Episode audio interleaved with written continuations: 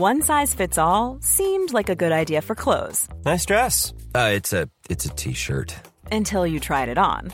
Same goes for your healthcare. That's why United Healthcare offers a variety of flexible, budget friendly coverage for medical, vision, dental, and more. So, whether you're between jobs, coming off a parent's plan, or even missed open enrollment, you can find the plan that fits you best. Find out more about United Healthcare coverage at uh1.com. That's uh1.com. Many of us have those stubborn pounds that seem impossible to lose, no matter how good we eat or how hard we work out. My solution is PlushCare. PlushCare is a leading telehealth provider with doctors who are there for you day and night to partner with you in your weight loss journey. They can prescribe FDA-approved weight loss medications like Wagovi and Zepbound for those who qualify. Plus, they accept most insurance plans. To get started, visit plushcare.com slash weight loss. That's plushcare.com slash weight loss. Louis.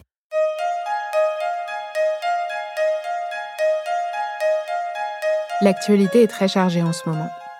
À la pandémie s'ajoute le terrorisme, auquel s'ajoute le confinement, la crise financière et dernièrement des élections présidentielles américaines interminables. C'est dur à gérer tout ça parfois pour les adultes. Et on a voulu savoir comment s'en sortaient les enfants. Comment parler avec eux de toutes ces nouvelles qui nous tombent dessus tous les jours et qui nous affectent parfois directement. Pour cet épisode, on a donné la parole à Brune Bottero. Elle est éditrice, mère de trois enfants et plein d'autres choses encore. Elle a notamment réalisé la saison 2 du podcast Entre, dans laquelle on entend deux de ses enfants, Lucien, 13 ans, et Julie, 9 ans, nous parler d'eux, de leur quotidien, de leur enfance.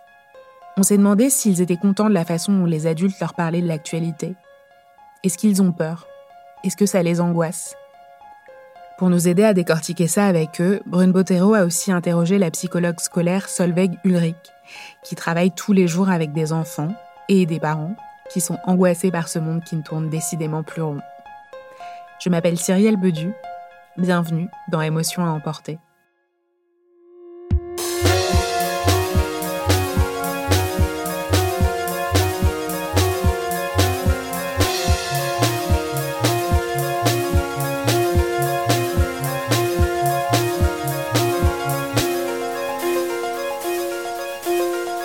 Dans une interview pour le podcast Les couilles sur la table, au micro de Victoire Tuaillon, l'écrivaine et réalisatrice Virginie Despentes a prononcé la phrase Je pense que c'est impossible de faire des enfants qui vont bien dans un système qui va aussi mal. Et c'est terrible, parce que je suis complètement d'accord avec elle et que j'ai trois enfants. Tout le monde a l'air de s'accorder pour dire que 2020 est une année plutôt catastrophique. Crise sanitaire, crise économique, crise politique, terrorisme. Nous sommes au début du mois de novembre et autour de moi fleurissent les burn-out, crise de larmes, remise en question, dépression. Non, vraiment, même avec l'optimisme le plus vif, c'est vraiment difficile d'être serein en 2020, surtout lorsqu'on est parent. Car dans cette chute de morale généralisée émergent des questions nouvelles dont on se serait bien passé. Comment mon enfant de CP va-t-il faire pour supporter un masque qui lui est imposé pour éviter la propagation du coronavirus toute la journée? Comment j'explique à mon ado qu'un prof a été assassiné, comme ça a été le cas pour le professeur d'histoire-géographie Samuel Paty, qui a été tué pour avoir montré à ses élèves les caricatures que le magazine Charlie Hebdo avait faites du prophète Mahomet Comment peuvent-ils aller bien, nos enfants? Pour le savoir, je suis allée poser la question à mes deux grands, Julie, 9 ans, en CM2, et Lucien, 12 ans, en 5e. Comment ça va en ce moment? Bah bien, ça va. Et en ce moment, il y a plein de trucs qui sont super chouettes et aussi il y a des trucs qu'on a appris il y a pas si longtemps qui sont moins chouettes. Ce qui me choque le plus, c'est la, mort de Samuel Paty. Je ressens du chagrin parce que il faisait son métier, il n'avait pas, il n'avait pas être assassiné et euh, je trouve ça horrible ce qu'il a fait le terroriste. Je sais pas comment je le ressens, mais en même temps, ça me, j'ai pas envie que ça m'évoque une peur parce que j'ai pas envie que en gros, eux, ça leur fait plaisir un peu que j'ai peur, même s'ils peuvent pas le savoir, mais leur but, c'est de nous faire peur. Et moi, j'ai pas envie d'avoir peur justement par rapport à ça. Donc j'essaie de, de, réagir au mieux en, en sachant tout ça. Globalement, Julie et Lucien sont épanouis. Mais comme tous les enfants, ils ont des moments d'angoisse. Ils peinent parfois à s'endormir, nous questionnent avec des larmes dans les yeux, font des cauchemars. Alors comment je peux les accompagner et les aider au mieux en cette actualité anxiogène? Comment les rassurer quand on est soi-même angoissé? Pour y voir plus clair, je suis allée interroger Solveig Ulrich, psychologue scolaire à l'école Georges Gusdorf, un établissement qui accueille les enfants du CP à la terminale dans le 14e arrondissement à Paris. Solveig Ulrich m'a accueilli dans son bureau au sein de l'école et vous entendrez peut-être par moments l'agitation des couloirs et les cris de la cour de récréation en ce mardi de novembre. J'ai commencé par lui demander comment on peut repérer l'anxiété chez un enfant. Alors déjà, euh, ce que disent euh, les pédopsychiatres euh, qui est important, c'est surtout de repérer les changements de comportement chez les enfants. C'est-à-dire que les parents, ils connaissent bien leurs enfants et en fait, euh, s'ils observent des choses qui sont différentes de d'habitude, soit un enfant euh, qui va être plus irritable ou qui va se mettre en colère plus facilement alors que c'était pas le cas avant, ça peut être de la somatisation aussi, beaucoup, des problématiques liées au sommeil. Ça peut être aussi un enfant qui va avoir un petit peu plus de mal à se séparer, qui va devenir collant, ou les petits peuvent régresser aussi, voilà, dans leurs apprentissages. Donc ça, c'est des signes euh, auxquels il faut faire attention. Ça peut être aussi euh, un peu de rumination, de la tristesse, un peu de colère, mais on comprend pas trop pourquoi. Euh, il y en a qui disent je comprends pas pourquoi ça, ça m'énerve trop là maintenant. C'est arrivé par exemple des enfants qui disent ça. des enfants qui pleurent aussi, qui sont tristes, qui éprouvent pas mal de tristesse et difficultés aussi alimentaires. Voilà. Je demande à Solveig Ulrich si ces manifestations d'anxiété se sont multipliées dans ce contexte pandémique et celui lié à l'actualité autour du terrorisme. Là, toute la période euh, a, été assez intense et plus intense quand même que les autres années. On a constaté euh, qu'ils sont quand même globalement plus anxieux. Voilà. Après, il y en a peu qui sont venus me voir en me disant euh, je suis anxieux à cause du coronavirus, à cause de la situation sanitaire. Vraiment, c'est une minorité. Ils mettent pas forcément en lien leur anxiété avec tout ça mais euh, on a comptabilisé le nombre de morts, c'est hyper anxiogène. Les adultes, il y a certains parents qui savent pas euh, si euh, ils vont pouvoir maintenir leur activité, ça crée des problèmes à ce niveau-là. Avec, on peut observer aussi un petit peu d'angoisse de séparation un peu plus importante en cette rentrée du fait d'avoir été confiné avec la famille pendant bah, presque, enfin, quatre mois et demi, voilà. Et pour les attentats récents comme celui qui a coûté la vie à Samuel Paty, comment vous en avez parlé aux enfants? C'est pas facile parce que ça, on demande aux adultes là, dans ce contexte, d'être contenants et rassurants pour les enfants, alors que eux-mêmes euh, se sentent anxieux. Ça, en plus, là, on parle des professeurs et c'est quelque chose qui arrive à un professeur, donc euh, il y a une projection énorme. Pour moi, comment j'envisage de parler aux enfants euh, de, des attentats, c'est déjà s'ils viennent me voir, je vais pas aller euh, les solliciter pour en parler. Ils ont eu l'occasion euh, d'avoir une intervention là-dessus en classe. maintenant, l'idée, c'est de les faire venir avec leurs questions, pas forcément d'en dire plus que ce qu'ils ont envie de savoir, c'est-à-dire qu'ils sont pas tous prêts à tout entendre, mais justement leur permettre euh, de, poser leurs questions et essayer de comprendre ce qu'ils ont compris eux, sans euh, avoir un discours qui serait un peu sadique.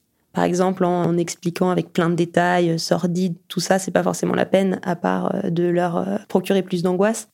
Il y a quelques jours, nous étions à table pour le dîner et Lucien a évoqué l'attentat, avec ce qui me semblait être un peu de désinvolture. J'ai réagi avec un c'est pas drôle, un peu sec, ce qui a provoqué son incompréhension. En fait, les enfants, euh, enfin, ce qu'on projette de, des réactions des enfants, c'est, plus quelque chose qui nous appartient. Ils répondent en général, euh, ils répondent pas exactement de, la manière attendue, en tout cas. Aussi s'attendre à ce qu'ils puissent avoir euh, des réactions qu'on pourrait juger inadaptées, mais qui pourraient être, être en fait signe d'un malaise, c'est-à-dire un rire nerveux pendant la minute de silence, c'est-à-dire de l'indifférence euh, parce qu'en fait euh, à ce moment-là ils sont pas prêts à en parler ou alors euh, de l'insolence aussi parfois. Voilà savoir que ça c'est des réactions qui sont normales même si en tant qu'adulte parfois on, peut ne pas les comprendre savoir les accueillir et pouvoir en parler justement de ces réactions là l'idée quand même quand on parle de, de sujets comme ça c'est de permettre de verbaliser autour autour de tout ça. Voilà j'ai l'impression que parler est une solution à à peu près tous les problèmes. Avec mes enfants, nous avons beaucoup parlé de l'actualité ces derniers jours et de leur rapport à la peur. Je pense pas qu'on vit dans un monde dangereux, euh, envahi par euh, la peur, le danger, tout ça. Je pense qu'il faut juste euh, s'habituer à ce entre parenthèses danger parce que bah, ça arrive partout. Mais si après on est cloîtré chez nous, qu'on a peur de tout, Bah là, justement, on peut plus vivre notre vie et ça n'a aucun intérêt euh, de vivre ça. Alors que le terrorisme, euh, les virus, tout ça, ça fait partie de notre vie. Je sais que le Covid, je sais que c'est un moment de la vie et que ça va se finir comme le CE2. Et que les terroristes, bah, ça existera toujours dans notre vie, mais ce sera comme ça et que ça fait depuis longtemps que ça existe et que il faut pas se dire que comme c'est passé une fois là, euh, une fois en autre moment euh, en 2015, euh, des choses comme ça, faut pas se dire que ça arrive tout le temps. C'est, c'est, faut pas, faut pas arrêter comme ça. On peut se dire qu'on est heureux, par exemple, qu'on n'ait pas eu ce virus, qu'on n'ait pas encore connu d'attentat, nous. Il faut pas que ça existe, mais il faut s'habituer à vivre avec. J'ai l'impression que quand j'étais enfant, il y a une bonne vingtaine d'années, tout n'était que liberté et insouciance. Alors oui, il y avait déjà des maladies, du terrorisme, mais c'était si lointain. D'entendre mes enfants évoquer ces dangers comme des choses avec lesquelles il faut vivre, ça me fend le cœur. J'aimerais pouvoir les protéger de tout ça, les garder dans cette bulle qui est pour moi celle de l'enfance. Parfois, on peut se demander si ça ne serait pas plus facile de ne rien dire pour les protéger. J'ai demandé à Solveig Ulrich si elle pensait qu'il fallait dire les choses, si c'était obligatoire. Alors je pense que déjà il n'y a aucune obligation, c'est un peu en fonction de ce que les parents ressentent, ce que les parents, euh, ce à quoi sont sensibles aussi les parents. Ce que, ce que moi je trouve difficile, c'est de mentir aux enfants et de quand ils posent des questions par exemple. Euh, après euh, les préserver, c'est hyper humain, ils sont petits. bon là en l'occurrence de toute façon ils allaient avoir quelque chose en cours. si l'intervention des parents entre guillemets elle vient après, ça me semble aussi légitime qu'elle vienne avant, voilà c'est un peu euh, en fonction de chacun comment il le sent aussi euh, dans ce genre de situation. Ce discours de Solveig Ulrich me fait du bien. Sentir qu'il n'y a pas qu'une seule solution, qu'il y a plusieurs manières de faire bien, ça rassure la mère que je suis. Ce que j'en tire, c'est qu'il n'y a pas de règle absolue, à part celle de ne pas mentir aux enfants. Mais est-ce que c'est comme ça qu'on les protège, en leur disant toute la vérité? J'ai demandé à Lucien et Julie ce qu'ils en pensaient. Je pense que les parents, ils devraient rien cacher à leurs enfants. Il y a des adultes qui m'en parlent bien, comme vous, mes professeurs, enfin certains de mes professeurs. Il y en a qui sont un peu, je veux dire, euh, dans, dans une espèce de bulle où tout n'est jamais assez grave en fait. La vie n'est pas rose, donc euh, en parler sereinement, mais, euh, mais en disant la vérité. Je trouve que il faut pas cacher les choses aux enfants, même si ça leur fait peur ou des choses comme ça mieux vaut dire la vérité, à part si c'est vraiment horrible, horrible, horrible. Là, faut mieux euh, le dire, mais euh, le simplifier un petit peu plus. Et euh, les choses qui sont importantes, bah en fait, il faut pas les cacher aux enfants, puisque quand eux ils seront grands, en fait, ils vont jamais comprendre ces choses-là. L'information, c'est bien, mais que les parents leur en parlent et qu'ils reformulent avec leurs propres mots en leur parlant de ce qu'ils ressentent eux aussi. Parce que les parents aussi, ils ressentent des choses nous, on peut être triste, mais les parents, ça peut leur, les influencer beaucoup aussi. J'ai bien saisi qu'il fallait les aider à comprendre certaines actualités incontournables. Mais est-ce qu'ils ont besoin de tout savoir à ce qui se passe dans le monde? Est-ce que c'est nécessaire à leur développement? Oui, parce qu'en fait, l'enfant, il fait partie du monde, il est dans son environnement, c'est pas une sorte de chose qui vient de nulle part. Donc, comme il fait partie de ce monde, il va sentir ce que le monde euh, lui renvoie, ce que les adultes lui renvoient, ce que les autres copains savent et donnent comme info. Euh, je pense qu'en effet, c'est important euh, d'informer pour pas qu'ils se sentent, enfin, est-ce qu'un enfant euh, qu'on n'aura pas du tout informé, à qui on n'aura pas pris le soin d'expliquer quelque chose ou le temps, euh, il va se dire, bah, j'ai pas le droit de poser de questions. Et c'est à ce moment-là que euh, il y aura aussi de l'anxiété qui va naître, encore plus de rumination, des problèmes de sommeil, enfin tout ça. Il se dit, oh là là, mais en fait, je suis la seule personne qui a pas le droit de savoir, mais pourquoi Enfin, ça peut être encore plus source d'anxiété. Et comment on peut les accompagner du coup alors qu'on est nous-mêmes souvent submergés par le flux d'actualité? Ça va être euh, de pas les laisser dans leur coin, de d'avoir en tête quand même qu'ils ont accès à toutes les infos.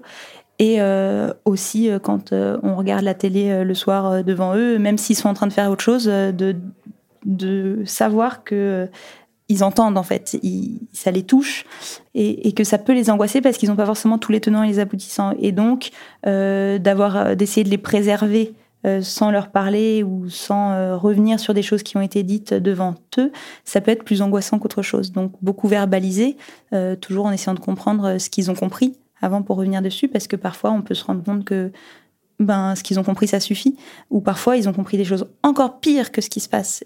Euh, leur permettre aussi, eux, d'exprimer ce qu'ils ressentent en leur demandant, euh, qu'ils sachent qu'ils ont toujours le droit de venir poser des questions, qu'ils ont toujours le droit de, de, dire comment ils se sentent. Ce qui peut aider aussi euh, quand un parent est anxieux et qui va euh, mettre en place des stratégies pour gérer son anxiété, bah, de proposer à l'enfant euh, de participer avec lui, par exemple, à une séance de yoga ou une séance de méditation. On sait que ça marche bien sur les enfants. Alors ça marche pas forcément sur tout le monde, mais ils sauront le dire si ça leur convient pas. Mais aussi pas les oublier en laissant les écrans parce qu'ils vont être beaucoup, enfin notamment pendant le confinement, mais euh, là, bah, le week-end, ils vont être confinés, donc euh, pas oublier euh, l'impact hyper positif de tout ce qui est créativité aussi. On peut leur proposer d'écrire, par exemple, ça aide beaucoup d'écrire, ou de dessiner s'ils sont plus petits, enfin voilà, des choses comme ça, tout ça. Il y a aussi quelque chose qui, est, qui est pas à négliger, c'est qu'aujourd'hui c'est hyper difficile de se projeter dans le futur, alors que c'est quand même quelque chose d'hyper humain. C'est quelque chose qui permet aussi de créer la société, qui permet le progrès. Et donc aujourd'hui, bah, on nous a retiré un peu ça? Comment tu vois le futur? Je sais pas trop. Lucien, il a, il a plein d'idées. Il dit euh, qu'il pense que tout va être en, en vert et qu'il va y avoir des voitures volantes, des choses comme ça. Moi, je me dis qu'il faut, qu'il faut attendre que ça se passe pour, pour découvrir. Le futur, j'ai un peu peur que tout le monde soit toujours masqué, qu'on est tous obligés de porter le masque, que le virus circule tout le temps. J'espère que ce virus il va bientôt euh, s'arrêter parce que ça fait longtemps qu'on en parle. Bah, et qu'on puisse reprendre une vie normale. C'est quoi tes espoirs pour l'avenir? Pour la société euh, Les choses que tu voudrais voir améliorer? Euh, Le patriarcat. Bon, ce qu'elle veut dire, c'est la fin du patriarcat. Mais vous avez compris l'idée. Qu'il n'y ait plus de pauvreté, que tout le monde soit égal, égaux en fait. Et aussi que la pollution baisse, que qu'il y ait plus de forêts, que des choses comme ça. Après, je sais que c'est pas possible de le faire, mais pour moi, une vie qui serait comme je l'aime, ce serait une vie comme ça. Julie et Lucien m'ont l'air bien plus concernés par l'avenir de l'humanité que je ne l'étais à leur âge. C'est peut-être ça aussi la conséquence lorsqu'on vit dans une actualité aussi tumultueuse.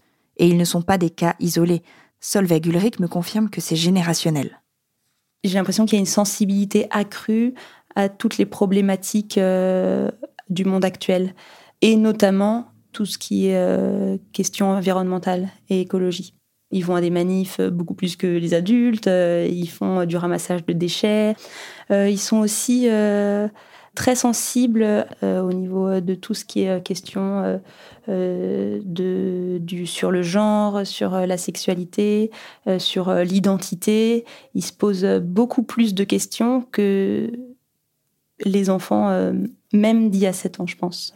ils se posent des questions, mais ils sont aussi plus sur d'eux sur ces sujets-là.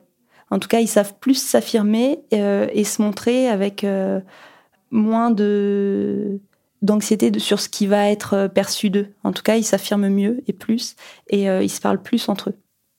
De voir que les adultes sont touchés par ces choses-là, ça rassure parce que si on était euh, des sortes de robots d'adultes en leur disant bah voilà ça ça ça et ça se sont passés c'est horrible avec aucune réaction ce serait à mon avis encore plus angoissant pour les enfants de se dire oh là là mais c'est affreux et ça leur fait rien c'est horrible. Donc je pense quand même qu'il faut déculpabiliser par rapport à ça, euh, parce que ben il y a quand même une concordance, une congruence des émotions, et que ben c'est comme ça aussi qu'on apprend à gérer ses émotions et qu'on apprend à les reconnaître et euh, à les accepter quand on est enfant. C'est de voir comment les adultes font quand ils sont anxieux et que, enfin voilà. Et j'ai l'impression que les parents y arrivent, puisque les enfants, ils n'ont pas l'air non plus euh, d'être en tout cas, les enfants qui vont bien, ils continuent à avoir une curiosité vers le monde, à être ouvert, à vouloir sortir, à vouloir aller plus loin, à vouloir se détacher. Et je pense que ça, ça montre qu'en fait, euh, justement, euh, les parents euh, ont bien fait leur travail.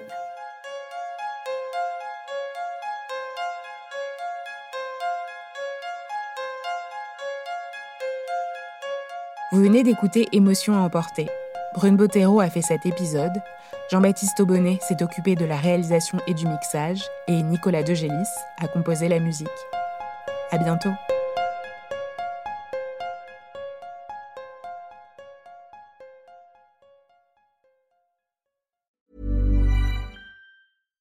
Deserves the best, and there's no better place to shop for Mother's Day than Whole Foods Market. They're your destination for unbeatable savings, from premium gifts to show-stopping flowers and irresistible desserts. Start by saving 33% with Prime on all body care and candles. Then get a 15-stem bunch of tulips for just $9.99 each with Prime. Round out Mom's menu with festive rosé, irresistible berry chantilly cake, and more special treats. Come celebrate Mother's Day at Whole Foods Market. Even on a budget, quality is non-negotiable. That's why Quince is the place to score high-end essentials at 50 to 80% less than similar brands. Get your hands on buttery soft cashmere sweaters from just 60 bucks, Italian leather jackets, and so much more. And the best part about Quince, they exclusively partner with factories committed to safe, ethical, and responsible manufacturing. Elevate your style without the elevated price tag with Quince. Go to quince.com slash upgrade for free shipping and 365-day returns.